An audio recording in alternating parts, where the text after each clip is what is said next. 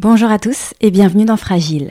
Avant de démarrer cet épisode, je voulais vous dire que j'ai lancé une page de soutien pour le podcast sur le site Tipeee. Car pour ceux qui ne le savent pas encore, je réalise ce podcast bénévolement depuis maintenant quelques années. Donc si vous appréciez Fragile et que vous voulez me donner un coup de pouce pour poursuivre l'aventure, sachez que votre soutien est très précieux. Ça m'aidera notamment à financer les frais de production et ça me permettra aussi de vous proposer plus sereinement de nouvelles rencontres insulaires. Je voudrais dire un immense merci à tous ceux qui ont déjà apporté leur soutien au podcast et pour ceux qui y pensent, je vous mets le lien vers la page de soutien dans les notes de l'épisode. Je vous souhaite une très bonne écoute.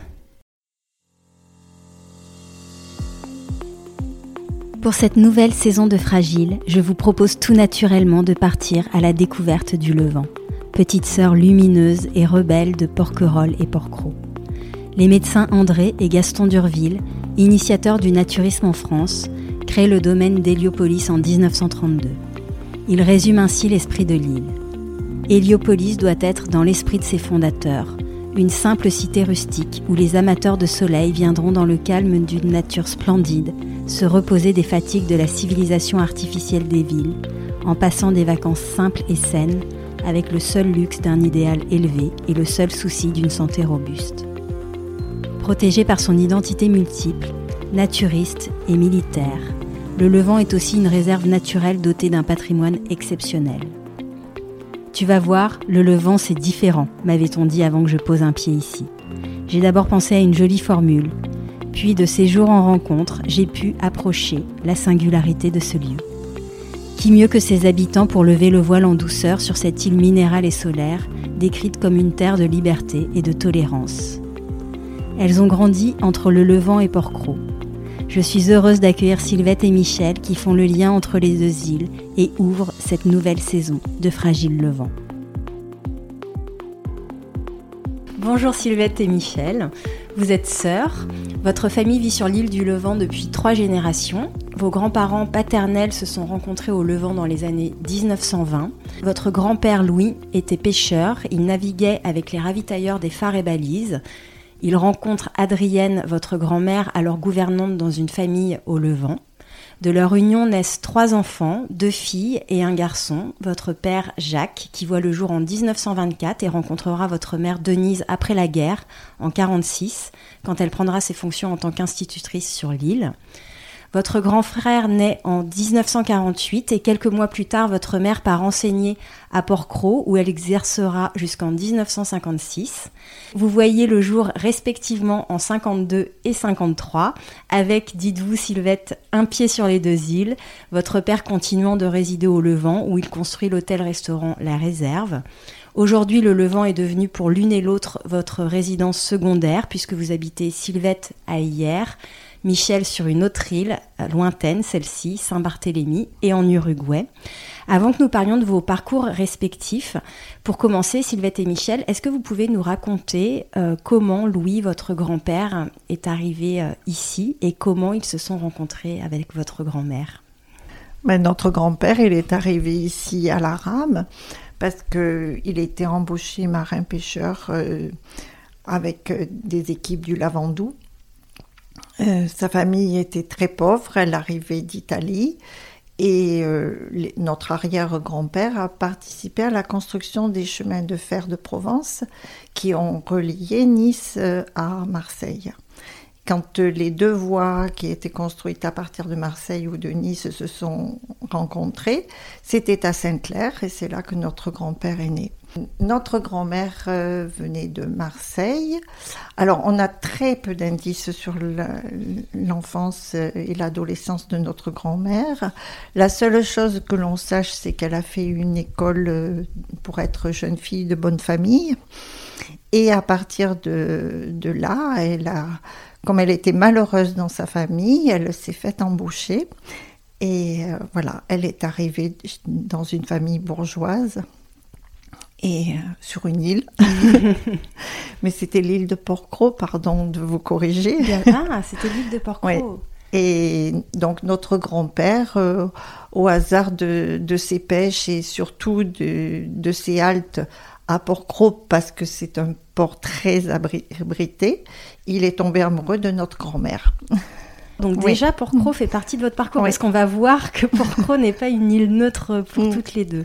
Et alors, comment il s'installe au Levant? Il y a une maison euh, qui est au Port Avis mhm. et qui, qui, devient disponible pour les ravitailleurs des phares et balises. Et euh, voilà, il décide de, de s'abriter là. Ça, c'était avant que la famille Peliasco arrive. Parce qu'après, vous avez déjà interviewé Alain Peliasco qui vous a raconté le parcours. Donc, nos grands-parents ont laissé leur place au grand-père d'Alain. On est en quelle année à peu près? Euh, Autour des années 20 papa est arrivé sur l'île, il avait 12 jours.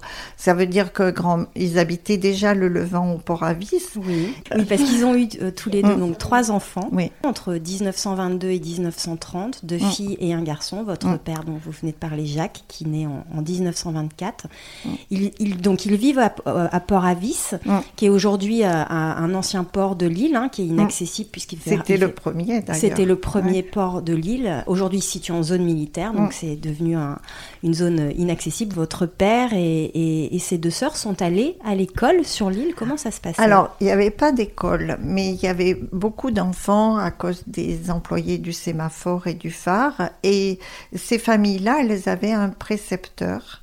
Et jusqu'en 1930, à peu près 32, c'était le précepteur, il accueillait les autres familles, les mhm. enfants des autres familles. Donc, euh, ben, ils ont fait une partie de leur scolarité euh, avec le précepteur. Et puis, quand ce précepteur est parti, papa, il n'avait plus d'école.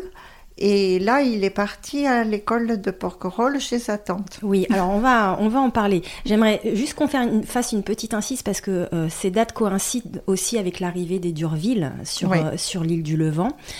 Euh, rappeler aux auditeurs que le domaine naturiste d'Héliopolis s'est créé en 1931 par les frères André et Gaston Durville, qui sont médecins et initiateurs du naturisme en France. Mmh. Le statut de l'île est très particulier puisqu'il s'agit d'un domaine privé ouvert au public géré par une association syndicale libre qui compte 235 euh, propriétaires dont une centaine d'habitants vivent à l'année. Est-ce que vos grands-parents ont côtoyé ou croisé les Durville à ah, votre connaissance? Forcément. Et d'ailleurs, euh, notre grand-père, comme il était sur, euh, en navigation, oui. il a participé à l'arrivée des matériaux pour permettre de construire les premières euh, maisons. Et puis il a, il a proposé à ses frères et sœurs aussi de venir habiter sur l'île et de construire avec lui. D'accord. De participer à la construction de l'île et du domaine. Mhm. Et mm. vous, savez quel, type, à l'époque, de personnes sont venues s'installer au Levant euh, Est-ce que c'était une population cosmopolite? C'était hétéroclite, mais mm. c'était toujours des personnes. On était entre les deux guerres et je pense que c'était des personnes qui avaient besoin de construire quelque chose. Parce que quand on regarde la famille Herry, qui, qui est aussi une famille très ancienne de l'île, le, monsieur, il est, monsieur Herry, il était essentiellement maçon. Mhm. Dans les plus anciennes de l'entre-deux-guerres, ce, ce, sont les deux symboles. Nos, grands-parents et, Madame et Monsieur Herry, euh, c'était les plus anciens, je crois. Donc votre grand-père participe à la construction de ces cabanons. Quelle fonction exerçait-il euh, Ouvrier, simple ouvrier. Simple hein. ouvrier. Ah, il n'était pas du tout chef dominant. non, il était au service d'eux. Et votre grand-mère, elle travaillait ou elle s'occupait peut-être de Notre grand-mère, elle s'occupait de sa famille, elle s'occupait d'accueillir les touristes, elle s'occupait de la cuisine, elle s'occupait du linge, elle s'occupait des choses essentielles.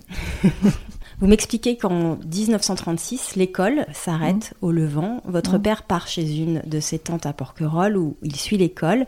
Il y reste jusqu'en 1942, un peu avant que l'île ne soit évacuée. Mmh. il, y part avec ses deux autres sœurs, sœurs ou seules à l'époque? Alors, il y a la sœur aînée de papa, elle a quitté l'île oui. parce qu'elle a rencontré un monsieur et elle est devenue parisienne. Et maman, très jeune. Et la plus jeune sœur de papa, elle est partie au Lavandou avec euh, ma grand-mère et puis même les sœurs d'Alain Péliasco d'ailleurs, parce mhm. qu'elle était de, de cet âge-là. Parce que votre père, donc, part seul à Porquerolles mm. chez sa tante, il a une douzaine d'années à mm. peu près. C'était pas trop. Enfin, peut-être, je sais pas si ça vous a été raconté, c'est pas toujours évident. Mais pour papa, c'était pas compliqué. C'était pas compliqué. Non, c'était pas compliqué parce que euh, avec le bateau, les pêcheurs, etc., ils se sentaient toujours reliés. Et puis euh, la tante de Porquerolles, elle n'avait pas eu d'enfant. Donc elle l'a beaucoup choyé. Mhm. Ils rentraient quand même euh, de temps en temps. Oui, oui, ils arrivaient à se voir grâce aux pêcheurs. Grâce aux pêcheurs. Il y avait quelques liaisons insulaires à cette époque. Oui, oui. Alors, le Levant est évacué en 1943 comme Porquerolles et Porquerolles. Oui. Oui, occupé euh, successivement par, les, Italiens, puis les Allemands. Qu'est-ce qui se passe pendant la guerre? Vos grands-parents quittent l'île? Nos grands-parents, ils étaient plus sur l'île. Ils sont ah. partis. Dès que la guerre a été déclarée, ils sont partis de l'île. Et ils sont partis où Ils sont partis au Lavandou. Oui. Voilà. Parce que grand-père, qui était devenu patron pêcheur, étaient réquisitionnés pour le ravitaillement de la population. D'accord. Donc ils sont partis au Lavandou tout de suite. Et ils ont travaillé au Lavandou euh, jusqu'à pour aider euh, tous ceux, enfin tous ceux qui restaient sur place. Bien sûr. Voilà. Alors quand reviennent-ils au Levant du coup? Ils reviennent au, au, au Levant en 44-45. Et est-ce que vous savez la façon dont ils retrouvent euh, cette île? Au début, nos grands-parents, ils sont sur la place du village encore avec les frères et sœurs de, de mon grand-père. Et ils sont tous à construire, à construire, à construire, à construire. Vraiment. Voilà, c'était dans l'esprit naturiste, des, des, trucs très simples. Et ils sont là euh, pour, euh, pour accueillir aussi parce que euh, le lotissement, il s'est vendu presque par correspondance c'est-à-dire grâce à la revue des naturistes, et on, proposait le plan de l'île, et puis chacun avait acheté son lot. Et ils ont vu débarquer des personnes en disant Je suis propriétaire du lot numéro machin. Parce que entre-temps, il y avait eu la guerre, ils n'avaient pas pu venir. Alors ils arrivaient et puis montraient leur titre de propriété. Ils ont réussi à faire les parcelles et puis placer les personnes au fur et à mesure qu'elles arrivaient. Il y en a beaucoup qui campaient au début sur leur lot. Bien sûr, oui, il fallait le temps que tout ça se après, les maisons ont durci. enfin, les tentes ont durci. à, cette époque, vos grands-parents, euh, votre grand-père continue à aider à, l'installation, à la maçonnerie, à, la, construction de ces cabanes. Oui, oui, Et il pêche. Et il pêche. Et votre père à l'époque, parce que. Alors, papa, il, est jeune homme. Oui, il est jeune homme. Il revient sur l'île en mai 45 oui, chez sa tante aux Arbousiers. Le premier, entre guillemets, hôtel-restaurant. Mhm. Voilà, il se met à travailler en cuisine euh, avec sa tante. Mais il construit aussi plein de choses. Euh, il, participe à tout. Mais il n'y a pas encore le débarcadère de l'Egade. Hein. Tout le monde arrive par Port Avis. Tout le monde arrive encore par Port Avis. Mm. Ça va s'installer de débarquer à l'Egade. Mm. C'est pas encore définitif. Alors, votre maman, euh, Hieroise, arrive au Levant en octobre 45 pour enseigner. C'est la première fois qu'elle se rend au Levant. Elle a 19 ans. Et c'est aussi la première fois, vous a-t-elle dit, qu'elle verra son père prendre un jour de congé pour l'accompagner.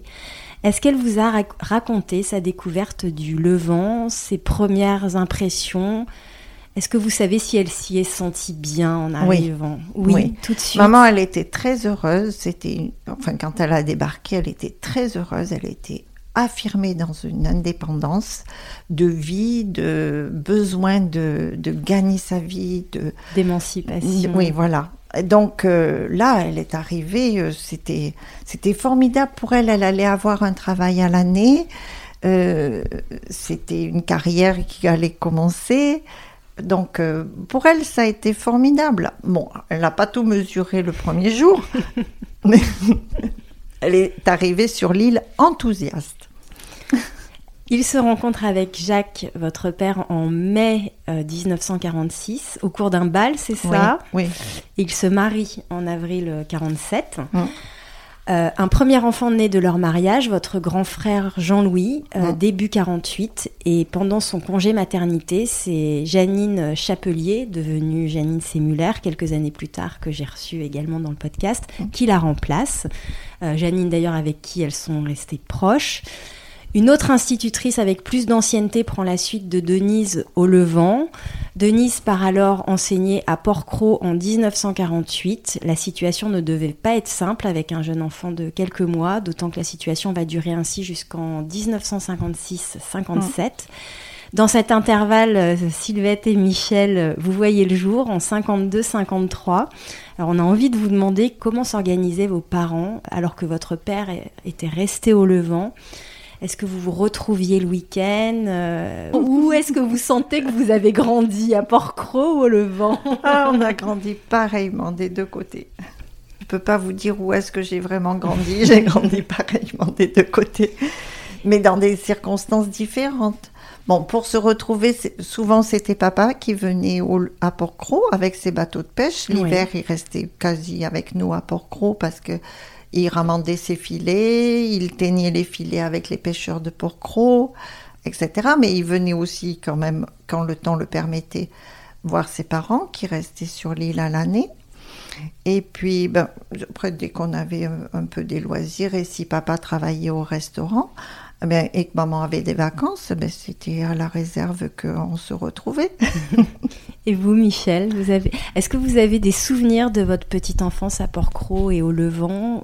Comment c'était de grandir sur ces îles? Comment c'était? Je m'en souviens pas vraiment, mais je le ressens à l'intérieur. Je sais que c'était à la fois magique, à la fois cette, euh, cette peur de maman de l'eau c'est drôle parce que ça revient comme ça dans la conversation qu'elle voulait pas qu'on aille au bord, qu'on tombe à l'eau. Et moi, je sais que je voulais toujours partir dans l'eau, je voulais toujours euh, m'échapper. Et voilà, je suis celle de la famille qui s'est échappée de ces îles. et pourtant, on y revient toujours. Mm. Voilà. Mais j'ai pas de, j'étais trop petite, j'ai pas de souvenirs. Euh, oui, vous aviez 3-4 ans maximum. Voilà, J'ai des, j'ai des images comme ça qui me traversent et je les ressens vraiment dans mon corps, mais voilà, c'est tout. Et du coup, vous ne sauriez pas dire si vous êtes plus du Levant que de Port-Cros Et non. non, comme non, non, jamais, jamais. Je, je vous l'ai dit tout à l'heure, euh, moi, les îles, c'est c'est elles sont confondues sur l'horizon là. Quand je m'en éloigne et quand je prends un peu de recul et eh ben c'est ça ce sont mes îles là. Là je suis en paix quand elles sont confondues sur l'horizon. Ah, c'est magnifique il n'y a plus qu'une seule île. Est-ce que vous êtes allé à l'école à Port-Cros ou pas? Alors, nous n'y sommes pas allés, ni Sylvette ni moi, nous étions trop petites. Maman nous donnait à garder à, la, fille d'un pêcheur, ou la, nièce du pêcheur. Hein. Puis, bon, comme elle pouvait, quoi. Mhm. Je suppose que parfois, on était dans sa classe, euh, on nous disait certainement, taisez-vous, restez au fond. Euh. Soyez discrète. Voilà, voilà. Mais euh, on n'en a pas trop le souvenir. Hein. Même, même Sylvette, qui est, qui est un peu plus, qui a 16 mois de plus que moi, mais non. Votre père, resté au Levant, construit euh, pendant ce temps l'hôtel-restaurant La Réserve, qui est devenu aujourd'hui l'UCPA, qui ouvrait du 1er avril au 1er octobre. C'était pas trop dur pour lui de vivre loin de sa famille. Peut-être c'était plus dur pour maman oui. Euh, que pour papa. Papa, il était dans l'action, et papa aimait le silence. Et, certainement, c'était moins dur pour lui. Euh, Toutefois, il, ne l'a pas évoqué. Il était connu sur l'île pour sa bouillabaisse. Vous racontez, Michel, dans une nouvelle intitulée L'apéro, le plaisir enfant de mettre la main à la pâte au restaurant pour aider votre père et observer le service qui se réalisait en famille. Je vais lire un petit extrait d'un de vos textes, puisque vous écrivez. Je dois faire une parenthèse et avouer quand même que ce que je faisais le mieux avec une intensité particulière était de regarder faire papa. Je dois le dire, j'étais fascinée par sa façon de hacher, de couper, de pétrir et même de dresser les plats, saupoudrant de quelques brins de persil au dernier moment, la niçoise pour la table 6, le sar grillé pour la 11, le tourne-dos saignant pour Monsieur X, on en voit. Maman ou l'une de mes tantes attrapait le plat et allait vivement et souriante jusqu'à la table. Grand-mère supervisait. Je la trouvais un peu sévère parfois et faisait les additions de sa belle écriture. Ça reste des souvenirs euh, ah émouvants pour ça Oui, ça oui, ça oui, ça oui, ça oui. Oui, c'est vrai, c'est dit. J'étais fascinée. Je regardais tout ça, j'étais fascinée et ça nous a euh, façonné. Oui, parce que je crois que vous êtes euh, féru de cuisine. Nous aimons beaucoup la cuisine. Merci papa, merci grand-mère. Et nous aimons beaucoup recevoir, et ça c'est dans nos gènes. En 1956, votre mère ne rentre pas euh, au Levant. Elle part enseigner à Hier. Vous allez à l'école à Hier et rentrez au Levant le week-end, ou plus exactement le jeudi et ou le dimanche, qui étaient les deux jours fériés. Vous racontez même qu'au beau jour, votre père venait vous chercher en pointu au Lavandou le samedi soir et vous ramenait le dimanche. Et là, j'ai encore envie de, lire un petit extrait euh, d'un texte qui est intitulé Un matin de pêche. Euh, dans lequel vous, vous écrivez, Michel, J'étais une petite fille qui aimait rêver, qui aimait la mer et les îles. Je vivais sur le continent, comme on disait alors, pour des raisons de scolarité pour les enfants et aussi de travail pour maman. Papa travaillait à Lille. Il pêchait, il cuisinait, il construisait, il réparait, maman faisait l'école, tout ça entre guillemets bien sûr. Partir à Héliopolis, ça voulait dire l'école est finie, ça voulait dire retrouver les cousins cousines, ça voulait dire l'insouciance, les plongeons, les pieds écorchés, les arbousses juteuses, les cabanes, les rires, le mistral fou sur le visage, les épines d'oursin à retirer, les coups de soleil à éviter, les concours de pêche à la ligne ou de château de sable, Partir à Héliopolis, nous devions y aller en bateau. Chaque fois, c'était un long rêve, couvrait l'étrave du Pamplonne ou du Corsaire, les noms des bateaux qui assuraient alors la ligne du continent vers les îles depuis le port d'hier ou du Lavandou. On s'y préparait dès les vacances de Pâques, ensuite toutes les fins de semaine, et enfin pour y passer tout l'été. C'était justement en été que je ressentais totalement la liberté, quand tous les adultes travaillait au restaurant, même si une sieste était imposée pendant les heures de grosse chaleur. Nous n'en faisions qu'à notre tête, l'île était un terrain de jeu illimité. J'ai envie de vous demander quel souvenir, quel souvenir marquant vous, vous gardez de, cette époque? La liberté. La liberté, euh, c'est vrai, le, regard des parents qui était quand même sévère et qui était inquiet pour nous, mais qui n'avaient pas tellement le choix que de nous laisser en toute liberté et de nous faire confiance. Mais il y avait toujours des, des grands cousins ou des grands amis. En fait, euh, ils s'arrangeaient, ils s'arrangeaient toujours pour, pour veiller sur nous, quoi. Voilà. Mais bon, ce sentiment de liberté, c'est c'est extraordinaire de l'avoir senti, de ressenti comme ça. Pierre Buffet, dans L'Esprit de l'île, écrit Pour nous, la Terre se limitait à Port-Cros, le continent c'était le zoo humain et Port-Cros c'était la vraie vie. Pensez-vous que grandir à Port-Cros et au Levant ait pu influencer euh, votre rapport au monde et aux autres? Et si oui, dans quel sens? Totalement.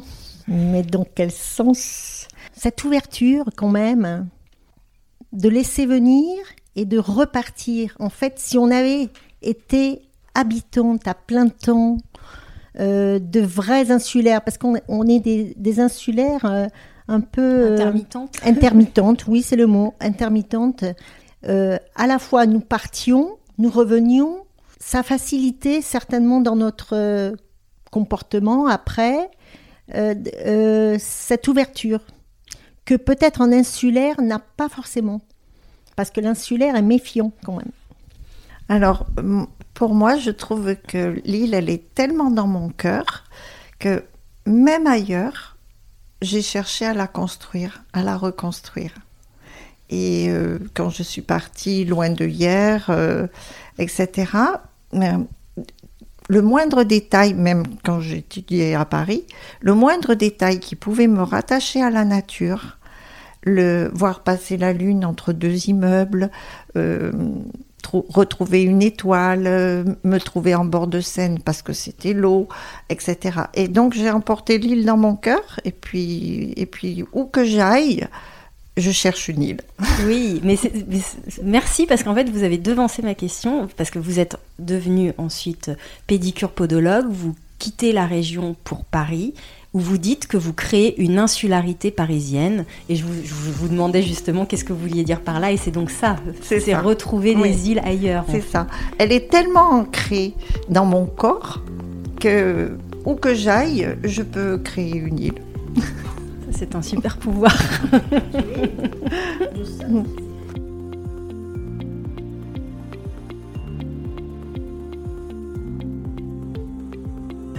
Vous, Michel, euh, vous suivez des études de. On va partir maintenant sur, vos parcours, mais vous suivez des études de, gestion hôtelière après le bac, puis vous partez deux ans en voyage en Angleterre et en Allemagne pour parfaire euh, les langues. Puis vous exercez au manoir en tant qu'assistante de Pierre Buffet entre 79, 78 et 86. Quel souvenir vous gardez de, de cette période? Magique. magique, un peu romanesque, romantique, euh, qui correspondait tout à fait à mon tempérament un petit peu rêveur, comme euh, je le disais tout à l'heure. Et euh, voilà, j'étais une, grande amoureuse à la fois de la nature et de l'amour en, général. voilà, c'est ça, c'est le bon. Port-Cros, c'est une bonne île pour et Port-Cros, c'était et puis c'était à la fois me démarquer du Levant, en fait, et retourner. J'ai quand même ressenti quand même ça très fort. Je retournais à moi quelque part et ça me complétait. Je dirais que le Levant et Port-Cros, c'est un peu comme les, deux facettes de ma personnalité, peut-être. Voilà. Alors, travailler aux côtés de Pierre Buffet, comment c'était? Qu'est-ce qui vous a appris, Pierre? Beaucoup, beaucoup, beaucoup.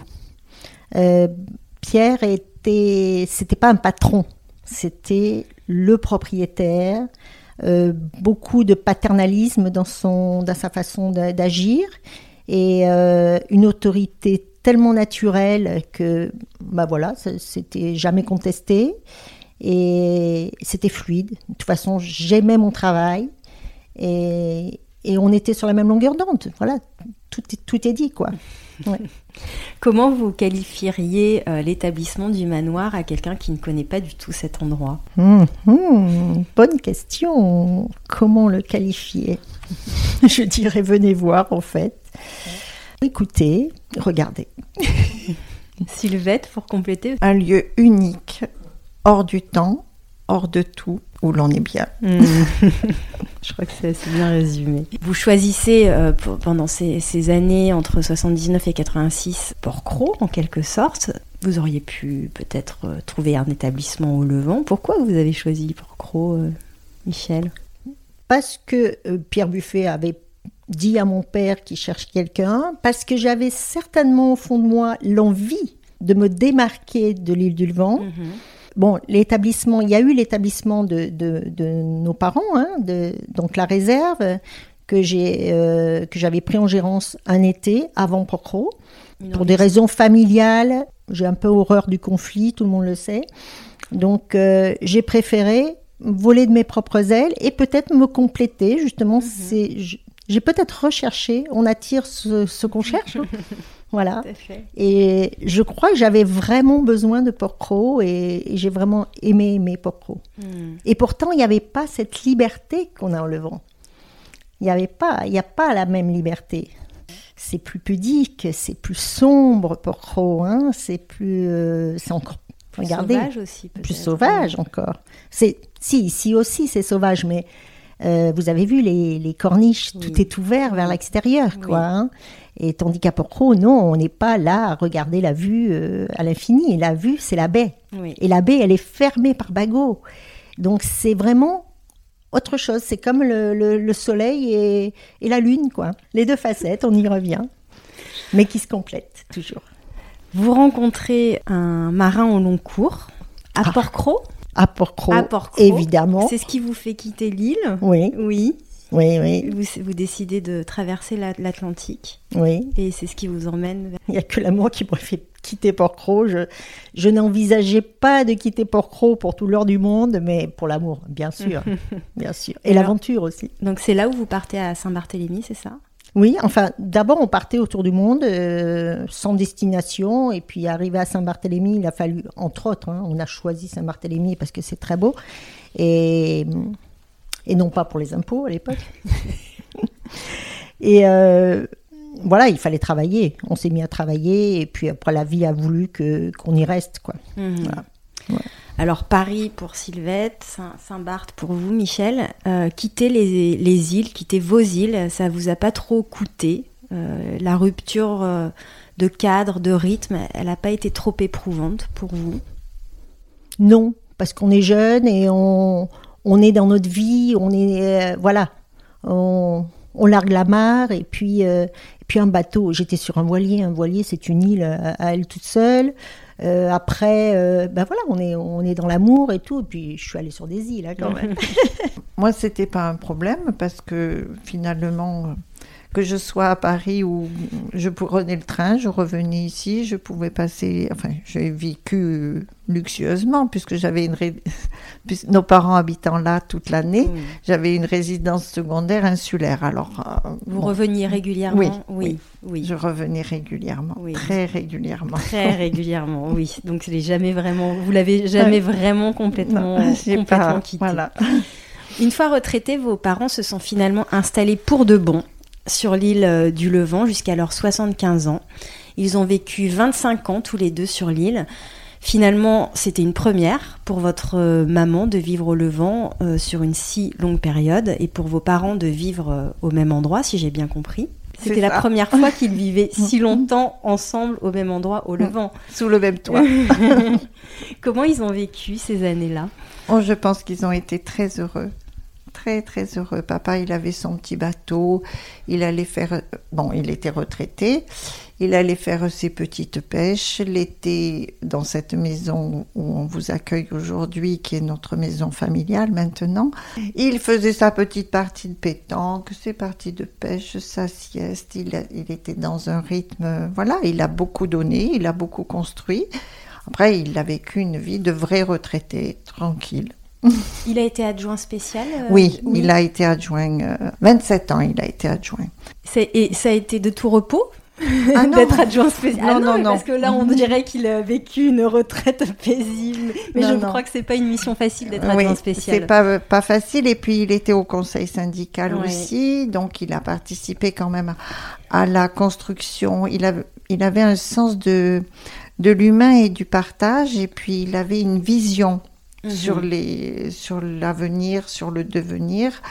Bon, c'est un homme qui a beaucoup œuvré pour qu'on ait un port qu'on attend encore, mais euh, il a œuvré pour qu'on ait l'électricité, Oui. que le câble électrique arrive en 1989. Oui, donc tardivement. Hein, pour- Tardivement, il était plus adjoint à ce moment-là. Mhm. Euh, mais il a construit le, le dossier quand même, il a beaucoup réfléchi.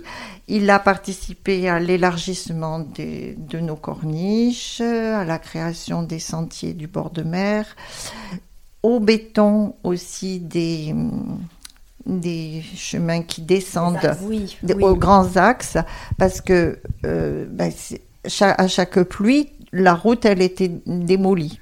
Parce que ce- ces axes, c'est- devenaient des torrents. Bien sûr, et puis oui, pour ceux qui ne connaissent Voilà. pas l'île du Levant, c'est quand même une île C'est très, une très- île très pentue. en, ben, en 800 mètres, vous avez 80 mètres de dénivelé. Oui, oui, ce qui est quand même pas Voilà. neutre. Ça fait une on, belle on- pente. on les sent très vite dans les jambes. Voilà. Et donc, c'était un monsieur qui avait la vision de toujours de construire quelque chose pour accueillir, pour partager, pour le bien-être. Mhm. Euh, vraiment, je, je pense que... Qu'il a laissé une empreinte forte sur Oui. l'île. Et... Mm. Parce qu'il il était él- élu ou désigné par. euh, Alors, quelquefois, il, est- il a participé à la liste municipale. Mhm. Souvent, il a été choisi par le maire une fois élu. D'accord. Parce que les maires euh, élus, ils connaissaient pas les îles. Et donc, euh, certains envoyaient des éminences grises et puis qui faisaient un petit sondage et c'était le, le nom de papa qui ressortait, quelle que soit euh, la, couleur politique. Mhm. Voilà. Il y avait un consensus. Mm. Aujourd'hui, euh, votre maman vit à hier. Est-ce qu'elle revient de temps en temps sur l'île ou pas du tout? Depuis qu'on a fêté ses 90 ans, Oui. elle a plus, elle a plus assez de force dans les jambes. Mm, je comprends. Mais euh, je pense qu'elle a encore de très belles jambes. et souvent, elle dit Ça, c'est les chemins du Levant qui les ont formés. Oh oui, parce qu'elle a souvent traversé quand on était enfant. Pour faire gagner du temps à papa, elle elle, elle n'hésitait pas avec notre nounou de traverser Port-Cros jusqu'à Portmont. Ah oui. Et, et, euh, voilà. Un sur les épaules, l'autre attiré par la main, euh, le troisième qui trottait devant. Et est-ce que vous savez si l'île lui manque? Est-ce qu'elle en parle euh, de temps en temps? Enfin, les îles ou...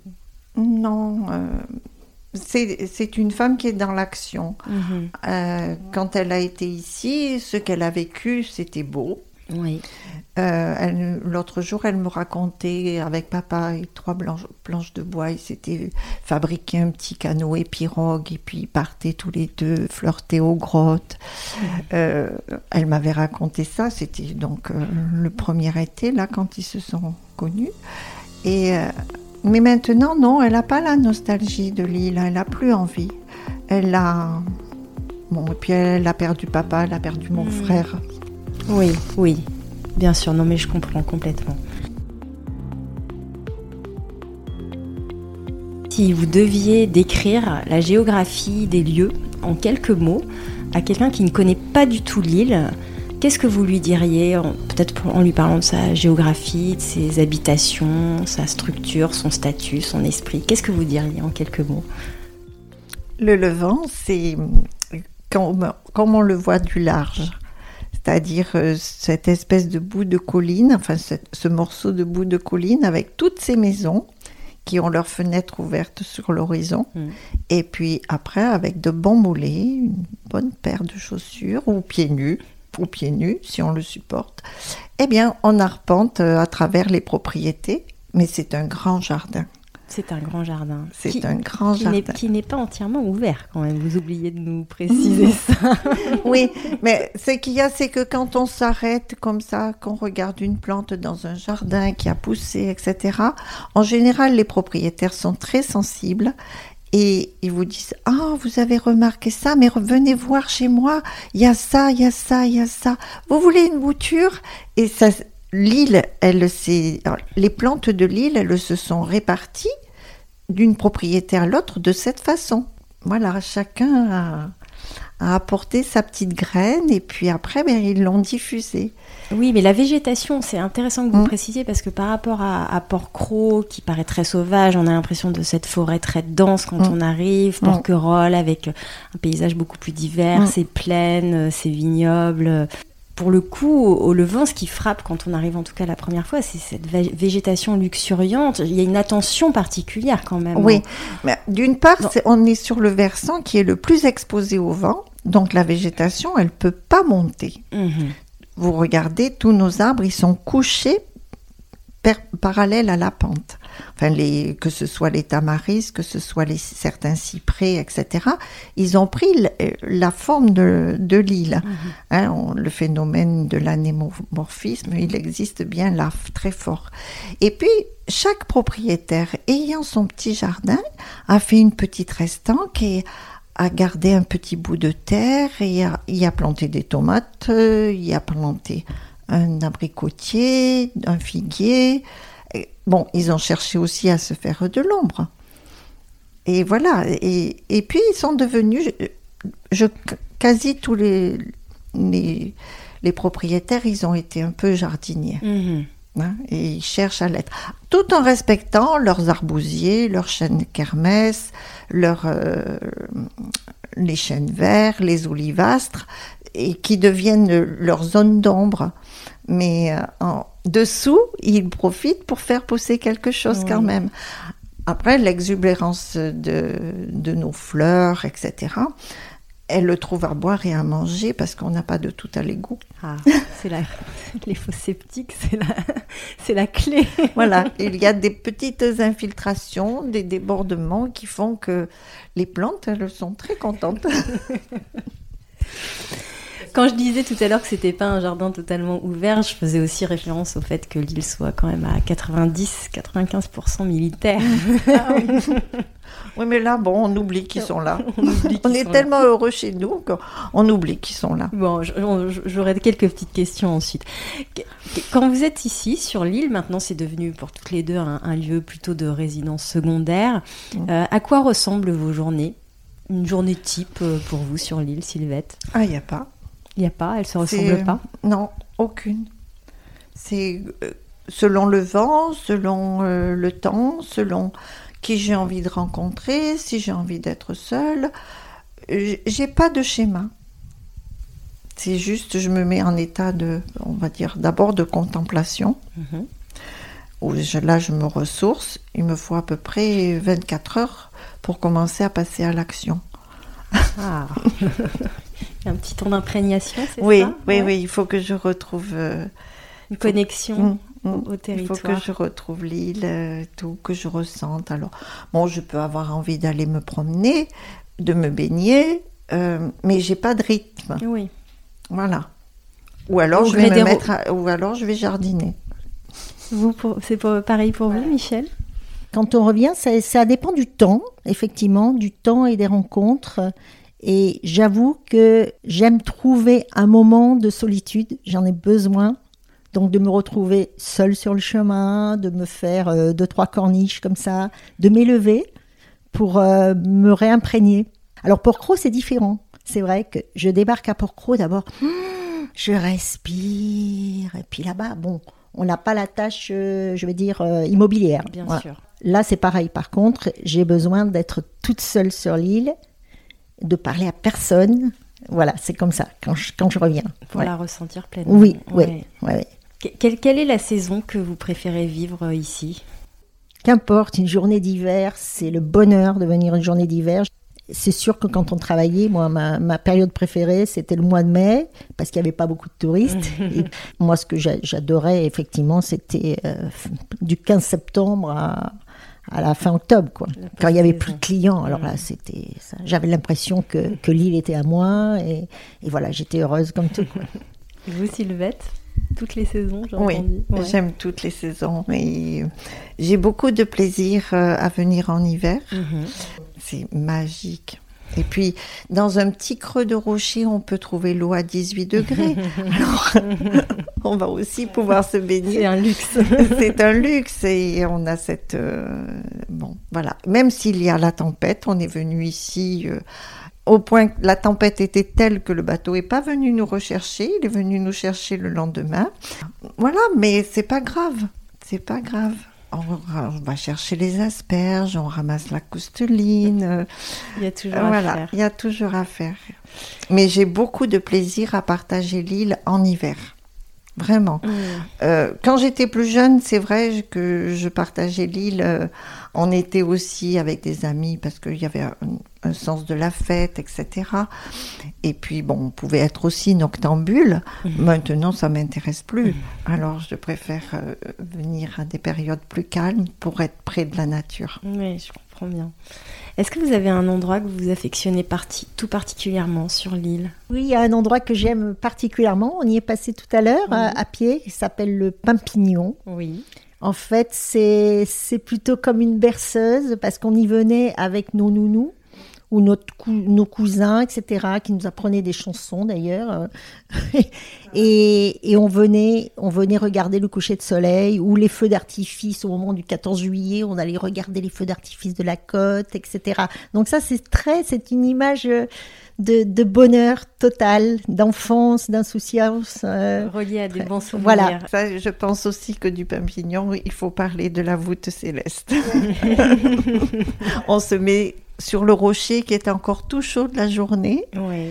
et on est juste calé face aux étoiles. Ah, oui, ça fait rêver. Et comme on n'a pas la pollution de, des lumières Bien du sûr. continent, euh, on a des, des- des nuits extraordinaires. Est-ce que vous auriez en tête un souvenir ou une anecdote marquante que vous avez vé- vécu euh, au Levant ou même à Porquerolles? Ben, je peux vous dire que, par exemple, c'est lorsque j'ai fêté mes 30 ans dans la tour de Portman. Ah oui Racontez-nous. Euh, donc Michel a travaillé sur Porcro à ce moment-là. Et, et puis j'ai approché les gardes du parc et je leur ai demandé s'ils voulaient bien nous prêter le bâtiment pour organiser une fête entre les deux îles, puisque Portman, euh, c'est essentiel. Ouais, Du Levant, c'est la vue sur Porcro. complètement. Voilà. Et là, j'ai réuni euh, et mes amis du Levant et mes amis de Porcro. Ah, ça c'est une performance. Oui, oui, ils ont été très nombreux. Ils se sont mêlés? Ah non, non, ils se Non. sont pas Ah Les porcrosiens sont restés sur le mur porcro, enfin, plus regarder porcro, les levantins ils regardaient le levant. C'était très drôle, mais c'était très sympathique, ils se connaissaient pas. Bien sûr. J'ai travaillé deux, trois jours quand même pour installer tout ça, parce que c'était brut de, de ruine ou presque. Enfin, c'était pas tout à fait en ruine, mais aujourd'hui, ça a été bien restauré. Mhm. À cette, à cette époque-là, c'était pas du tout habité. D'ailleurs, les, a- les, les, les amis de Porcro, comme les amis de Levant, m'ont demandé alors, euh, rendez-vous à la Gabinière pour des 40 Et vous, Voilà. Michel, est-ce qu'il y a un, un souvenir Quand on était élu pour partir à la pêche avec, euh, avec grand-père, avec papa, c'était, c'était comme un, je veux dire, euh, gagner au loto, quoi. on était l'élu. Des- C'est des, des moments d'une grande poésie. Et euh, on évoquait tout à l'heure euh, quand même maman, comment elle était, papa, mais c'est vrai que, en tout cas, moi, je ne sais pas Sylvette, mais j'avais quand même conscience du labeur. Même si... De vos parents, vous voulez dire Oui, du grand, grand, du travail. Je, on les voyait toujours travailler, travailler, travailler, Mhm. travailler, travailler. Et bien sûr, nous, on riait, on Mhm. s'amusait, mais c'était toujours le travail. Et c'est vrai que ces moments étaient euh, particuliers. Après, Porcro, ben, je dirais, c'est le jour euh, d'hiver, donc c'était certainement janvier 79, où j'ai fait la traversée avec Pierre Buffet. Parce que mon père, en fait, mon père revenait de, du Levant et il s'est retrouvé sur, le, bateau, là, jusqu'au Pordières, avec Pierre euh, Buffet qui lui dit Ah oui, moi je vais changer ma, mon organisation, je vais prendre quelqu'un, etc. Et le soir même, mon père m'avait dit euh, bah, bah, écoute, euh, tiens, pourquoi tu demanderais pas à Pierre Buffet si tu veux pour aller travailler là-bas? Donc je l'ai appelé aussitôt. Il m'a dit ben, je vais au Levant, euh, je vais à Porcro, euh, peut-être le lendemain ou le surlendemain, je me rappelle pas. Il y allait toujours, quoi. Euh, passer une journée d'hiver. Et donc je l'appelle. Il me dit vous voulez venir avec moi? Comme ça on en discutera. Et je suis partie avec lui. Et je savais déjà. Je veux dire, je savais déjà, je l'avoue. Et cette journée est, est quand même marquante pour moi de, de mon avenir, en Oui. fait, de toute ma vie. Hein. Mhm. J'avais quoi? J'avais 25 ans, 26 ans, je sais plus, 25 ans. Et ça a été magique parce que c'était un jour d'hiver. On a, on a mangé des côtelettes euh, Ah oui, dans la ah cheminée. oui, on s'est installé devant la cheminée dans le manoir. Et voilà. Et puis il m'a présenté le manoir où je crois que j'avais jamais mis les pieds au manoir, quoi, à 25 ans. Et pour nous, le manoir ici, euh, nous gens de- du Levant, euh, c'était, c'était le, je sais pas, le, le, le, le château des, le château, un château quoi. hein. C'est Ouais. pour nous, c'était un château quoi. C'était l'inaccessible un petit peu. Et en fait, voilà, je me suis retrouvée là-dedans. Et ça, c'est c'est un souvenir pour moi. Oui, et, dé- Inoubliable. et déterminant pour la suite, comme vous Ouais, l'avez dit. André et Gaston Durville résument l'esprit de l'île du Levant dans cet extrait du cahier des charges du syndicat d'administration d'Héliopolis en 1932. Héliopolis doit être dans l'esprit de ses fondateurs une simple cité rustique où les amateurs de soleil viendront dans le calme d'une nature splendide, se reposer des fatigues de la civilisation artificielle des villes, en passant des vacances simples et saines avec le seul luxe d'un idéal élevé et le seul souci d'une santé robuste. Héliopolis fêtait ses 90 ans il y a une dizaine de jours. D'ailleurs, il y a des festivités qui sont encore prévues cette année. Est-ce que cette vision a toujours cours aujourd'hui, selon vous? Est-ce que cet esprit originel euh, insufflé par les Durville, pour vous, a été conservé? Ah, dans notre tête et dans notre cœur, certainement. Mais, j'entends un mais. Après, euh, les maisons, ben, justement, je vous dis, elles se sont civilisées. Euh, en ce moment, enfin depuis l'an 2000, déjà l'électricité a apporté un changement, mais bon, on a gardé la pureté du paysage puisque on a enterré tous nos câbles électriques. Mhm. C'est une, on est privilégié, hein, on n'a pas de fil. Que ce soit l'électricité ou le téléphone, tout a été enterré à ce moment-là. Mais si les campeurs et les personnes qui venaient sur l'île euh, étaient frugales, etc., même si elles réservaient un budget pour aller au restaurant et se retrouver. Euh, au restaurant euh, de la réserve, le soir, vous aviez des tablés de 12 et 15 parce que justement, on, on venait partager un moment de convivialité, parce qu'on s'était on se connaissait sur la plage, etc. Et il y avait, on avait des tablés immenses. Et sur l'île aussi, les gens euh, sont des résidents. Mhm. Euh, même s'ils sont en vacances, ils y viennent euh, entre 8, 15 jours ou 3 semaines, Mhm. quelquefois le mois entier aussi. hein. Donc euh, c'est une atmosphère euh, qui, se, qui crée des familles. Oui. Je, me souviens, quand j'étais au restaurant, il y a des moments où je me mettais à la fenêtre et puis je voyais le bateau d'un monsieur qui arrivait et je disais Ah, c'est le mois d'août. Et donc l'esprit. Oui, l'esprit tel que les Durville l'ont voilà, l'ont exprimé euh, à la création. Bon, Qu'est-ce qui aurait évolué selon vous? La construction des piscines. la con- Ah, la construction des piscines. 40, plus de 40 piscines sur l'île. Pour vous, c'est pas possible. Mais non, c'est trop, quoi. Ouais. C'est trop. Ouais, avoir la mer si proche Ouais. et faire des piscines. Mm. Michel, vous avez par rapport à cet esprit Bah, de l'île.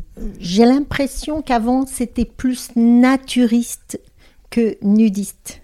Bon, il y a toujours, bien sûr, c'est toujours un peu le, culte du, corps, du corps heureux dans la nature, mais voilà, c'est ça qu'on peut un peu déplorer maintenant. Euh, c'est vrai que c'est- peut-être une tristesse. Alors peut-être c'est parce qu'on est plus, euh, parce qu'on a vieilli, euh, nos corps ont vieilli aussi. peut-être parce qu'on se sent moins dans la course. Hum, toujours est-il que j'ai l'impression, parce que c'est qu'une impression, puisque je ne viens pas assez ici pour, pour, euh, pour en juger, qu'il y a moins cet esprit nature. Voilà. Alors, Il y a plus de nudisme que de natu- nature, voilà, de cet esprit d'origine. Alors, vous vous faites la parfaite transition, Michel, sur ma question suivante. Euh, S'agissant du naturisme euh, au Levant, pour nos auditeurs qui ne connaissent pas l'île, chacun fait le choix d'être ou de ne pas être nu sur l'île, à l'exception de la plage et du sentier du littoral où la nudité est obligatoire. Enfin, hein? Deux règles. Deux règles, exactement, puisque j'ai pu expérimenter, même si je ne sais pas si je dois dire au micro, la possibilité d'arpenter le chemin en textile. Euh, elle est libre sur les chemins et corniches et interdite sur la place du village et dans les magasins euh, et sur le port. Est-ce que vous pourriez justement expliquer l'esprit naturiste du Levant et ce qui le distingue du nudisme? Est-ce que vous voyez une différence entre naturisme et nudité? Ben oui, complètement. Oui, alors. Naturisme, c'est vivre avec la nature. Et donc, ben, le corps, c'est la nature. hein. Se sentir euh, nu dans l'eau, c'est c'est un- une sensation extraordinaire. Et être nu, simplement nudisme, c'est montrer la nudité. Il y a quelque chose de plus cru. Euh, être naturiste, c'est être tolérant d'abord. Et si on veut amener les personnes à la nudité, à l'acceptation d'eux-mêmes, d'eux-mêmes, il faut les aider à oublier le regard des autres. Au Levant, on a ce privilège. Personne ne regarde personne. Parce qu'on est tous, ah, finalement, on arrivera à être tous pareils, puisqu'on se retrouve nus dans l'eau, comme quand on était bébé. Et on est tous égaux. Mhm. Et là, il y a de la tolérance. Mais après, euh, si on recherche euh, à exhiber sa montre, euh, etc., certaines choses, non, voilà. La- la- le naturisme, c'est, ça doit être naturel et ça doit être aussi une grande tolérance. Tout le monde peut devenir naturiste, à, à condition de leur faire comprendre qu'il n'y a plus le regard des autres, qu'il faut qu'ils soient eux-mêmes. Suzanne euh, Zeisser, je ne sais pas si je Mmh, prononce ouais. bien, ancienne directrice d'école installée au Levant depuis 77, disait La nudité était évidemment pratiquée par tous, mais dans les têtes, il fallait qu'elle chemine, cette évidence. À 86 ans, elle conclut sereinement si on, si on sait être nu, on sait être libre, être soi-même et se contenter d'apparaître comme celui qu'on est vraiment. Le goût pour la nudité ne vient pas comme ça, il n'est pas un retour inné à notre forme originelle. Est-ce que vous êtes d'accord avec Absolument. ce rapport à la nudité, au cheminement que la pratique naturiste demande? Absolument. Mhm. Absolument, c'est c'est très très bien dit et ouais, c'est comme ça que, Ça que résume bien je, que je- ouais, l'esprit. tout à fait. On n'impose à personne ici d'être nu. Non. Non, non. C'est en tout cas comme ça que personnellement je Vous deviendrez naturiste, certainement. Mais on, le sent. D'ailleurs, Sylvain, j'ai envie de dire, est-ce qu'on sent les personnes qui peuvent être naturistes ou pas? Mais tout un chacun peut devenir naturiste.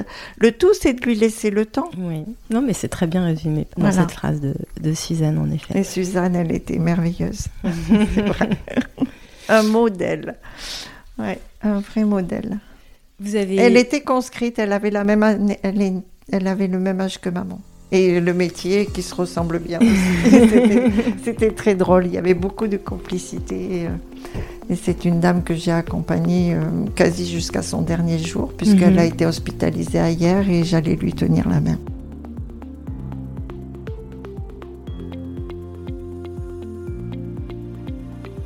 Vous avez grandi ici, donc votre rapport au, naturisme, peut-être. Enfin, je veux dire, est-ce que vous avez grandi sans que ce soit vraiment un sujet ou pas? Ou est-ce que vous avez quand même à un moment, à certains moments donnés de vos vies, euh, vous vous êtes dit non, mais là, j'ai peut-être plus, il y a peut-être adolescente. Voilà, il y a euh, juste le moment de l'adolescence où on a une petite crise.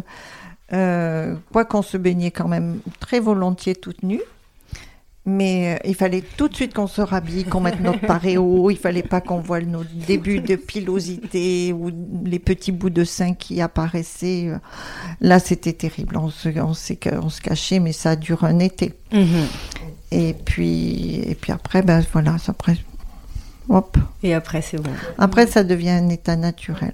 Par contre, si pour nous c'était naturel, ça ne venait pas naturel dès que dès qu'on en parlait aux amis. Alors, quand pour vous faisiez venir des gens, par exemple, des amis du continent qui n'avaient pas l'habitude de Même s'ils venaient pas. Oui. Je veux dire, nous, quand on se retrouvait, dès, lors que, que nos camarades de, collège, de primaire, du collège encore plus, parce que là, on devenait plus grande, plus mmh. adolescente, dès qu'elles savaient que nous allions à l'île du Levant, donc qu'ils avaient tous une idée. Quand on n'a pas vu quelque chose, donc c'est quelque chose de terrible. Quand on ne mmh. connaît pas, ça prend des proportions terribles. un peu diabolisé, non Et donc, c'est là que ça devenait quelque chose de... Voilà, c'est là qu'on ressentait. Parce que pour nous, c'était naturel. C'était quelque chose, ben oui, on était habitués depuis toute petite, on avait vu des, des, gens se promener tout nus et bon, il n'y avait pas... Parce que vous, vous cumuliez l'insularité et le naturisme, si je Voilà, voilà, c'est ça.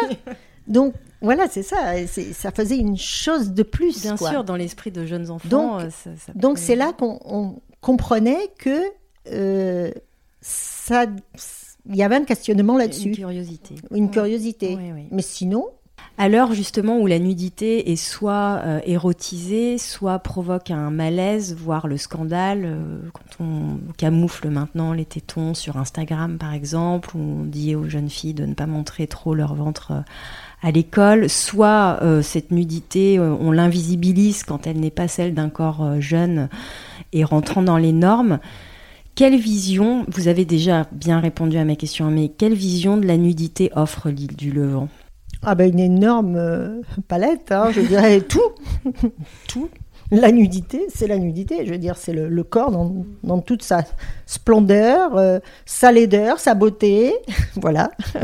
Mais chaque sans regard. sans jugement, finalement. Bah non, sans jugement. on parle de malaise, de provocation, de normes. Non, bien ça n'existe pas au Levant. Ça n'existe pas au Levant. Et c'est ça, on revient à cette liberté parce que c'est intérieur, ça. C'est et, c'est vrai que c'est une chance, hein, c'est une mmh. chance inouïe. Et euh, oui, ce que je voulais dire, ajouter à, Michel, c'est que par exemple à l'école, nos, nos, petites amies, elles nous posaient la question, elles nous disaient Mais alors tu as vu ton papa et ta maman tout nus? Et on leur disait oui. Et puis on a vu aussi notre grand-mère et notre tati et nos cousins et nos cousines. Et c'était très, pour elles, c'était des questionnements à l'infini. Bien sûr, bien sûr. Mais euh, voilà, bon, on en a amené quelques-unes. Mon amie d'enfance, là que j'ai retrouvée euh, la semaine dernière, euh, elle dit, mais j'avais jamais vu mes sœurs, je n'ai jamais vu aujourd'hui, elle n'a pas encore vu ses sœurs toutes nues. Et elle est venue ici et ça a été la première chose que voilà, on, bon, elle, elle a, je lui ai laissé le temps de se déshabiller, mhm. bien sûr, mais elle a fait tomber ses vêtements au fur et à mesure, et puis, après, ben, elle revient sur l'île en toute liberté, en toute aisance, euh, et sans plus de questionnement. Sophie Fontanelle, dans son livre Capitale de la douceur, sorti l'année dernière aux éditions Segers, raconte l'histoire de son séjour euh, au Levant et comment sur cette île, dont 90% du territoire, on l'a dit, est une base militaire et 5% seulement domaine naturiste, elle va euh, progressivement se mettre à nu, au sens propre comme au figuré, et ce faisant faire l'expérience d'une certaine forme de réconciliation avec son corps. Elle revient en douceur euh, sur les violences qu'elle a subies, entre autres euh, un viol à l'âge de 15-16 ans. Elle parle aussi de son père parti à la guerre euh, alors qu'il était profondément non violent. C'est comme si la réponse face à, la violence pouvait être tout simplement la douceur. Est-ce que le Levant, euh, cette terre souvent décrite comme une terre de liberté et de tolérance, hein, c'est des termes mm. qu'on a beaucoup entendus depuis le début de l'interview, est selon vous un lieu où s'expriment plus facilement euh, les vulnérabilités, un lieu possible de réparation, de réconciliation avec son corps? Tout dépend avec qui vous arrivez sur l'île et qui va vous accompagner. Mm.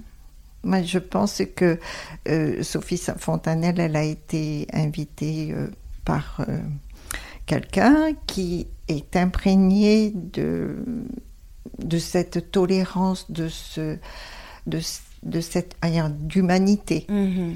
Et donc, bon, ben, elle a pu faire cette démarche parce qu'elle a été très bien accompagnée. Et voilà. Moi, je me sens capable d'inviter aussi des personnes pour qu'elles puissent faire leur, euh, leur résilience euh, de la même façon. Mhm. Mais je, je, soupçonne certaines personnes de ne pas pouvoir accompagner des, des nouveaux venus dans cette démarche. Qui pourraient peut-être vivre euh, cette arrivée plus brutalement. Oui, très violemment. Très, violemment, oui, je pense. Oui. Et, oui. Bien sûr, bah, si on impose à quelqu'un, on lui dit tu ne peux pas te baigner. Voilà, c'est ça. Ça peut être Ça peut être très difficile. Hmm. Et j'avais un, un, ami voileux qui, justement, très naturiste, euh, vers autour de 18 ans, là, quand celle qui est devenue ma cousine par alliance est arrivée sur l'île, il m'a dit ici on se déshabille. Bah, elle a mis quatre jours pour se déshabiller parce que je lui ai dit non, tu, tu feras comme tu le sentiras et quand ça te viendra. Mhm. Elle était étudiante en médecine, il lui fallait quand même lui laisser le temps. Bien sûr. Et mhm. elle est arrivée. Mais... mais... pas sous la contrainte. non, tu te déshabilles, non. Bien sûr, d'où la douceur. Alors justement, est-ce que la douceur caractérise selon vous l'île du Levant ou pas? Ah.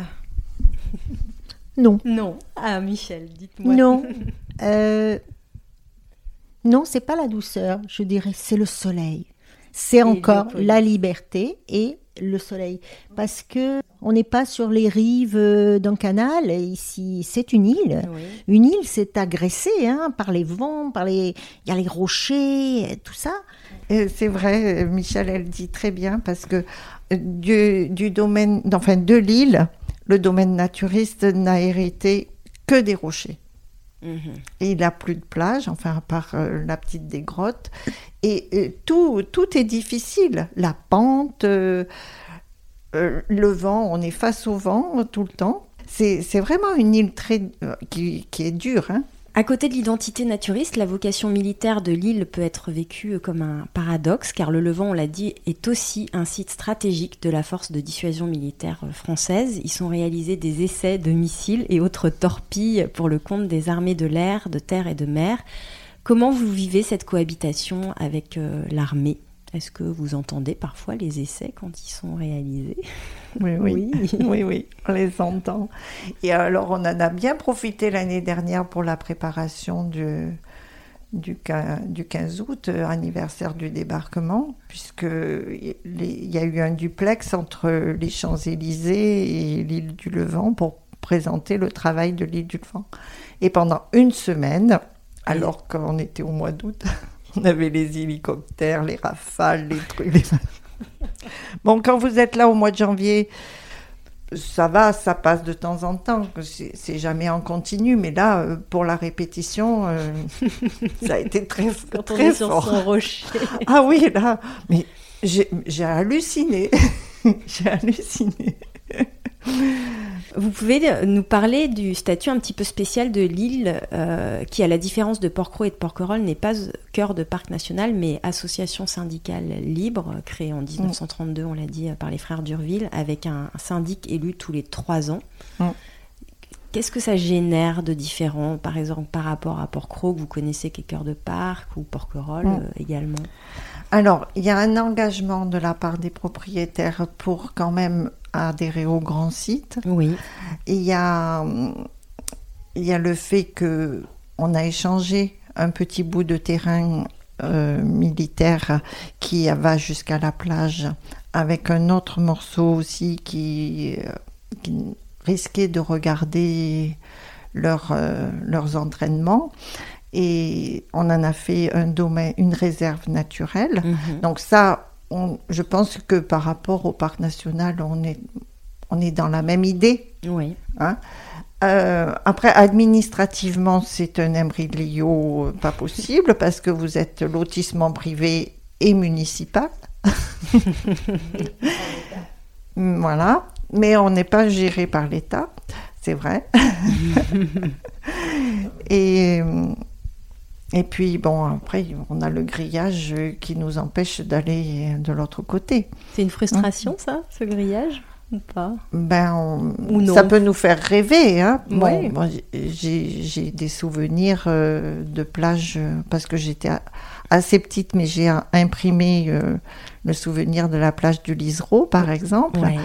Et bon, ben, voilà, quelquefois, on aimerait marcher un peu plus loin que le grillage. Oui, Mais quand Et- on a vu, c'est vrai que c'est Mm. fort. Du coup. Et puis, il y a eu une période où, grâce aux relations entre le pacha et l'adjoint, il y avait une ouverture. Vous pouviez aller euh, chercher les champignons, chercher les asperges. Aujourd'hui, euh, c'est même pas question de faire la demande. et si vous voulez aller vous recueillir sur vos tombes, parce qu'il y a un cimetière encore, Absolument. et ce n'est que le 1er novembre. Et s'il faut poser la demande deux mois avant. Et il n'y aura que les personnes qui ont un enterré et fait la demande qui pourront aller au cimetière. hein. Pas avez- d'étrangers. Vous avez des membres de votre Non. famille? Non. Justement, notre grand-père, il a jamais voulu, il nous a bien stipulé, euh, je veux pas aller au cimetière parce que vous viendrez pas me voir. Oui, oui. Mais, mais oui, bien Mm. sûr. Oui, c'est quand même. euh, c'est difficile. Mm. Oui. Michel, oui. Oui, je voulais ajouter quand même que malgré cette, euh, à la fois, ce, c'est vrai que c'est un paradoxe, hein, Mhm. c'est des militaires d'un côté, des, des gens nus de l'autre. c'est- Oui, il n'y a rien qui puisse s'opposer. Ça, c'est marrant. On revient toujours au soleil, la lune, hein peut-être qu'ils se complètent. non, je voulais ajouter que quand même, euh, le bon côté, c'est que la présence donc de, de, de ces bâtiments, de tout ce domaine militaire, a empêché une, je vais dire, un surconstruction et sur euh, euh, voilà que, que ça devienne comme la Côte d'Azur des fois euh, de cette île quoi. Mhm, Voilà. mhm. Ça, Oui, ça la préserve. certainement préservé aussi. Sur, sur- au Levant, il y a également un certain nombre quand même de problématiques qui sont propres à l'île, euh, notamment euh, liées au- à l'éducation, à, à la santé. Donc, euh, l'école publique d'Héliopolis a, a été active de 1937 à 2007, c'est quand même encore assez récent. Aujourd'hui, comment font euh, les enfants sur l'île Euh, Est-ce qu'il y en a ou est-ce qu'il y en a plus du coup? Est-ce qu'il y a un projet J'ai entendu parler d'un projet d'école des îles permettre aux enfants de Porquerolles et du Levant de rejoindre Porquerolles. euh. Mm. Vous qui avez eu une maman institutrice, euh, c'est peut-être un Mais sujet euh, qui... bon, ça a été déjà évoqué plusieurs fois, mais c'est c'est irréalisable en hiver quand il y a la tempête. Comment voulez-vous emmener des enfants à Porquerolles? C'est pas possible. Alors bon, on peut toujours rêver, mais euh, Donc il n'y a plus d'enfants sur l'île? Les enfants vont euh, sont scolarisés sur le continent Oui. et les parents choisissent d'avoir un appartement à Hier, au Lavandou, à Mhm. la Londe. Et l'île se désertifie euh, comme ça. Bon, elle, elle est occupée par des personnes qui n'ont plus cette contrainte. Bien sûr. Mais les, les jeunes, euh, ils s'en vont. Mhm. Je dirais qu'on peut saisir par contre l'opportunité du CNED, comme font beaucoup de voileux. Moi, j'ai rencontré oui. beaucoup de gens sur les voiliers avec leur famille, avec leurs enfants, et qui faisaient l'école à leurs enfants, et maintenant avec Internet. Bon, que je critique souvent, mais qui là peut être justement euh, euh, une opportunité pour rassembler les enfants ici, pour, pour leur faire l'école, etc. Parce Mhm. qu'avec les, les outils d'Internet, on peut Peut-être qu'il va y avoir une recrudescence de famille avec Peut-être. le télétravail plus. Peut-être ce serait merveilleux, c'est le point positif. Il faut Oui. toujours voir, le- comme, euh, comme je disais euh, pour le, les, les militaires qui sont là, bah, qui, oui, d'un autre côté, ben, on n'a pas construit comme des, comme des fous euh, grâce à leur présence. Mmh, voilà. Il y a mmh. toujours un bon côté. Une contrepartie. Il n'y a pas de pharmacie ni de cabinet médical au Levant. Comment on se soigne quand on est malade ici? On, on fait quoi? On prend son mal en patience? Alors, l'hiver, le médecin de, de Porquerolles, il vous rend visite une fois par mois. si- Oui. enfin, pendant un temps, ça a été comme ça. Les habitants à l'année, ils ont leur médecin traitant au Lavandou Oui. ou ailleurs. La pharmacie, si vous la commandez, elle vous les est livrée. Oui. Voilà. Et puis, euh, si vous avez besoin de quelques produits de base et de dépannage, euh, il y a le bazar qui peut s'occuper de ça. Et cet été, on va se partager le médecin avec euh, Porcro. D'accord. Et globalement, comme le disaient les frères d'Urville, il faut être en bonne santé. Oui, ah non, je, je pensais que vous alliez me dire, Michel, qu'on ne tombait pas malade au Levant. On n'a pas. C'est pas possible. Voilà. Vous faites partie des rares insulaires à bien connaître au moins euh, deux des trois îles yarroises, Porquerolles et, et le Levant. Vous connaissez un peu Porquerolles? Oui. Oui, oui, oui. Donc trois, trois sur trois. Quel regard les Levantins portent-ils sur Porquerolles? Mais c'est tellement différent. Euh, mais c'est une très belle île. C'est une île très attachante euh, où je me suis promenée dans tous les sens. Je l'ai quadrillée. euh. c'est vrai que bon, on a cette chance à Porquerolles. hein, on peut y faire des kilomètres. Et, et ça, c'est c'est un vrai espace de randonnée. Au Levant, on en fait quelques-unes, mais c'est incomparable. Oui, puis on a Mm. vite les jambes rompues, alors qu'à Mm. Porquerolles, il y a Mm. moyen de... Mm. Si, si vous deviez choisir un, un qualificatif pour chacune des trois îles, vous pouvez prendre le temps de réfléchir, lequel, lesquels vous choisiriez pour les qualifier euh, chacune, chacune d'entre elles? Porquerolles, ce sera l'île mystérieuse. Ouais. Euh, Porquerolles, ce sera le village, Ouais. le vrai village, euh, voilà, mais entouré d'eau. Et le Levant, euh, ce sera différent. mais souvent, je pense à, à euh, ce, c'était Guy Laroche, je crois, qui a fait un parfum qui s'appelait Fidji. Mhm. Et donc, c'est aussi un nom d'île. Bien sûr. Et il disait que chaque femme avait son parfum. Ah. Et chaque île a son parfum. Et vous, Michel, pour qualifier ces trois îles? Alors, comme ça, sans réfléchir, euh, le levant, euh, insouciance, liberté, voilà, soleil, Porquerolles, romantisme, tourment aussi, et Porquerolles, euh, reliance. Et puis, je viens à vous, puisque c'est c'est vous, Ingrid, qui, qui, qui reliez maintenant les îles, là. Oui, oui, reliance plus, parce que c'est plus près, il y a cette presqu'île qui va vers elle et tout. euh, voilà, c'est un peu comme la sœur aînée, c'est c'est rigolo. Ouais, Vous allez faire plaisir aux, aux Porquerolles. Ah ben écoutez, c'est vrai, parce En plus, c'est tellement beau, euh, Porquerolles. Et moi, j'ai un merveilleux souvenir de Porquerolles. On était jeunes. Papa, avec son pointu, nous a menés à Porquerolles pour la journée en février. On a mangé les oursins. Et je me disais, waouh, mais je savais pas qu'il y avait ça à côté de nous. C'est vrai que nous, ben, l'été, une fois qu'on était là, on était coincés. On est coincés quand Mmh. on est sur une île. Hein. vrai, pour peu qu'on y travaille, donc nos parents y travaillaient, donc on on n'y allait pas à Porquerolles l'été. Et, et comme vous, vous ne veniez pas au Levant l'été, voilà. Et c'est fou, hein Chacun reste Alors bon, île. c'était quand même assez proche. On même. voit toujours Porquerolles d'ici, nous. Hein on, est toujours présente, présente. Même les, les navettes qui partaient du Lavandou, elles s'arrêtaient à Porquerolles pour venir ici après. Elles font souvent le triangle. Mais Porquerolles, c'est vrai, c'était comme la, la sœur aînée qui, était, qui, qui a grandi plus vite que nous, là, et qui était plus loin. Et là, je me disais toujours, il faudra que je revienne, il faudra que je revienne. Et puis, on n'y revenait pas forcément. Mais, mais c'est vrai que Porquerolles, pour nous, c'est très, très, très beau. Ouais. Voilà. En 70 ans, comment vous avez vu le Levant euh, évoluer? C'est ju- juste euh, une liste d'absents. Ah. Ah. Mais euh, sinon, l'île, euh, elle reste intègre. Quasi. Bon, les maisons grandissent un petit peu. Sinon, l'île, elle n'a pas, pas tellement changé. Mhm. Tant qu'on n'a pas le port, de toute manière, euh, ça ça peut pas changer. Et puis, bon, la pente qui vous accueille, c'est une barrière. C'est vrai, c'est vrai. Il faut être prévenu quand même avant d'arriver ici.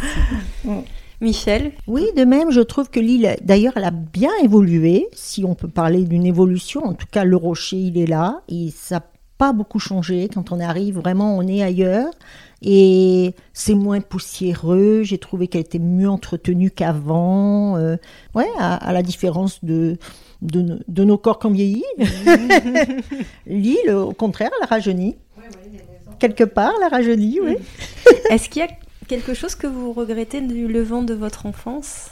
Alors, vous avez évoqué les gens, Sylvette, bien sûr. Oui, mais- bien sûr, à part, à part les gens qu'on aimait et qui sont partis. Non, bien sûr que non. Non, non. Bien sûr que non. J'adore. On a tellement été heureux enfants que, voilà, ça, ça a développé tous nos bonheurs à venir. Ouais. On a acquis une force, une énergie qui fait que, bon, et puis on a été, on a été aimés de nos parents. Mhm. Ça, nous c'est- porte. Bien sûr, mais ça, sent- ça se sent et ça s'entend. Quels sont selon vous les grands enjeux du Levant dans les années à venir? Mais euh, qu'elle soit préservée le mieux possible. Mhm. Voilà, je pense que c'est comme ça qu'il faut la- le voir, que ceux, ceux qui vont aider à, la- à son administration et une vision de garder l'esprit, garder cet esprit nature, Mhm. nature d'abord. Michel, pour- pareil pour vous? Ben oui, quelle est cette chance de rester une île, en fait? De rester une île. Voilà, surtout qu'ils mettent pas un... Bon, ce serait peut-être la dernière, le Levant Oui, d'ailleurs, à faire oui. ça, qu'ils nous mettent pas un pont. Euh, c'est ça, c'est ça, parce que après, on n'est plus euh, intègre. Voilà. C'est parce que si on nous met un cordon ombilical, hein, C'est fini. alors qu'on passe notre vie à essayer de le couper, ce serait dommage. Non, ben c'est ça, l'enjeu, c'est qu'elle reste une île, oui. Oui, c'est ça. Bon, après, je connais pas, moi, les tenants, les aboutissants politiques, etc. Qu'elle reste une île. Du coup, j'ai envie de vous demander votre vision de l'insularité. Ah, C'est- C'est quoi votre vision de l'insularité? Liberté. Sylvette? C'est pareil, c'est la liberté. Certains arrivent sur l'île en se sentant prisonniers. Et ici, euh, je suis libre. Ouais. Il suffit de poser son regard sur l'infini et tout- toutes les rêveries sont possibles et tout, tout devient possible. Ouais, Il me reste deux questions. Mais je, je vais, je vais devoir la poser doublement. En général, je m'attache à une seule île. Mais voilà, quelle est votre définition du Levantin et quelle est votre définition du Port-Crozien Vous pouvez commencer par celui que vous voulez. Ah, C'est encore, euh, comme dit Michel, le soleil et la lune.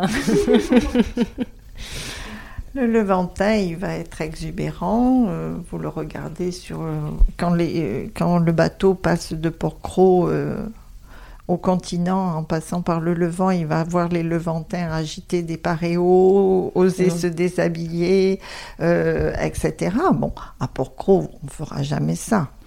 Euh, Donc, euh, on, va, on va dire que le Levantin est solaire et que le Port-Crozien il reste dans sa réserve, Le mystère. dans son mystère. En plus, que ce soit sur Porcro ou sur le Levant, de toute façon, il n'y a pas un Levantin typique, Exactement. ni un Porcrodien typique, Mm. parce que vous l'avez vu en interrogeant, et ni un Porquerolais Ils typique, sont- parce que les personnes, ce sont chacun sont des îles. à eux. voilà. Voilà, nous sommes tous des îles. Donc il n'y a pas de définition. Il y a des, il y a des individus, il y a des voilà, et, et des atomes crochus ou pas. Ma toute dernière question, quand vous êtes loin euh, de l'île et que vous pensez au Levant, quelle est la première image qui vous vient à l'esprit? C'est celle que vous avez euh, par la fenêtre ici. Ah, mais oui. Il faut dire aux auditeurs qu'il y a un panorama de cette maison qui est fabuleux. Voilà, Voilà, vue sur et-. Et quand je rêve la nuit, euh, si je rêve des choses très très fortes, euh, ben c'est voilà, cette image qui dans, dans ce décor que ça se passe. Michel Ah ben, curieusement, et nous sommes vraiment des sœurs pour ça, c'est exactement cette image. Ah, C'est voir Porcro. On est au Levant, mais on voit Porcro. ouais. On voit le fort de Portman. Et donc on est sur une île et et il y a une autre île. une autre île. Voilà. Et là, c'est les a deux cette- facettes. C'est vos deux Oui. facettes qu'on retrouve. Ben voilà. Et, et curieusement, c'est exactement la même image. Porcro vu de l'île du Levant. Voilà. Bon, on va rester sur cette belle image. Merci infiniment à toutes les deux. Merci pour euh, ce témoignage. Ben, Ouais, merci ce à témoignage vous, très Ingrid, émouvant. parce que vraiment, c'est c'est un privilège de nous avoir euh, interrogés comme ça sur les souvenirs. Merci beaucoup. Oh, merci Sylvette. Merci vraiment beaucoup. Merci à Sylvette et Michel pour cette immersion en douceur sur l'île du Levant et pour leur générosité. Pour retrouver toutes les notes de l'épisode, rendez-vous sur fragileporquerolles.toutattaché.com. Si ce n'est pas déjà fait, vous pouvez toujours vous abonner au podcast Fragile sur Apple Podcast, Deezer, Spotify ou toute autre plateforme d'écoute. Cela vous permettra d'être notifié des nouveaux épisodes tous les 15 jours. Et si cet épisode vous a plu, vous pouvez désormais mettre 5 étoiles sur Spotify et toujours laisser 5 étoiles aussi sur Apple Podcast avec un petit commentaire. C'est la meilleure manière de le soutenir et ça me fait toujours infiniment plaisir de vous lire. On se retrouve très vite. À bientôt.